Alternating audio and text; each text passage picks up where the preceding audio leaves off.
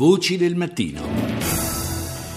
Nei giorni scorsi fonti militari statunitensi avevano anticipato che Washington stava valutando la possibilità di inviare armamenti pesanti in Europa orientale e nei paesi baltici come deterrente per eventuali nuove tentazioni da parte russa di compiere azioni come quella che ha portato all'annessione della Crimea.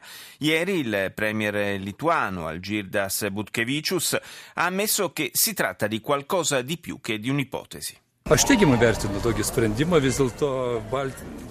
Baltijų, Baltijos regionas vis dėlto yra tokioj padidinto grėsmėje ir Vedo positivamente questa decisione, ha detto Butkevicius. Le minacce per la regione baltica sono aumentate, di questo si è discusso molte volte e vedo positivamente il fatto che i colloqui portino a decisioni concrete. Per noi è molto importante che venga assicurata la sicurezza del nostro popolo e del nostro paese. In Sudafrica, dove si è recato per prendere parte al summit dell'Unione Africana, il presidente sudanese Omar el-Bashir ha ricevuto una brutta sorpresa. Un giudice locale infatti ha emesso un'ordinanza che gli impedisce di lasciare il paese fino a quando non sarà stata esaminata la richiesta di arresto che pende su di lui. Una richiesta proveniente dalla Corte Penale Internazionale che lo accusa di crimini di guerra e contro l'umanità commessi durante la guerra nel Darfur.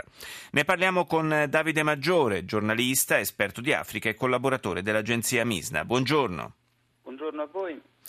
Dunque una eh, possibile svolta diciamo, in questa vicenda, la, l'accusa nei confronti di El Bashir è pendente ormai da parecchio tempo ma eh, di fatto era rimasta lettera morta. Il Sudafrica è il primo paese che eh, sembra raccogliere le indicazioni della Corte Penale Internazionale.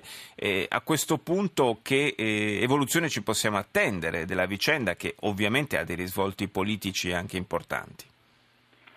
Qualsiasi evoluzione eh, si possa avere, si può dire che il Sudafrica eh, sta per vivere una situazione molto difficile perché se accettasse eh, l'arresto di Bashir si alienerebbe le simpatie del resto dell'Unione Africana che ha eh, scelto di non cooperare con la Corte Penale Internazionale. D'altra parte, se non eh, accettasse di arrestare Bashir e anzi se, eh, come sono state le voci, delle ultime ore accettasse addirittura di fare un accordo con lui per fargli lasciare il paese, eh, ovviamente perderebbe molta della sua buona reputazione davanti al mondo in tema di diritti e in tema di giustizia.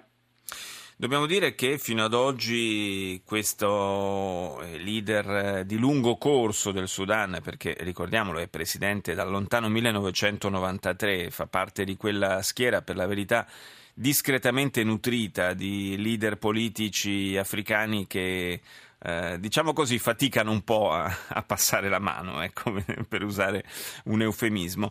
E dicevo, fino ad oggi non ha incontrato il Bashir alcun ostacolo alla sua circolazione, cosa che invece sarebbe stato lecito attendersi, dato il provvedimento del Tribunale Penale Internazionale.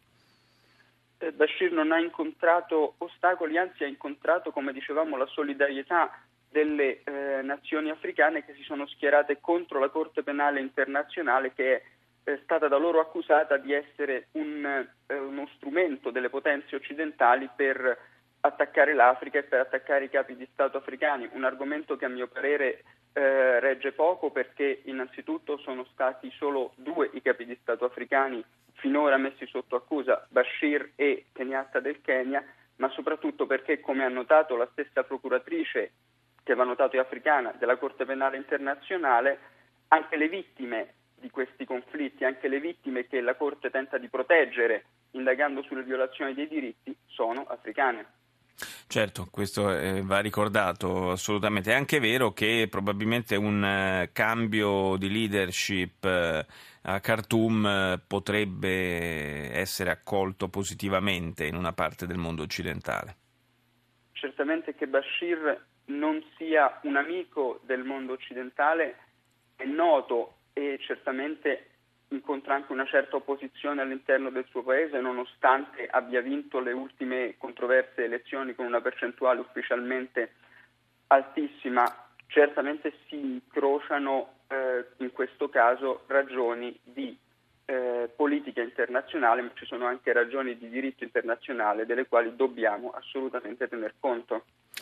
E allora vedremo come proseguirà, come si svilupperà questa vicenda che certamente appunto proprio per questo intrecciarsi di questioni politiche e di diritto che sottolineava eh, Davide Maggiore si presenta molto intricata. Grazie di essere stato con noi stamani.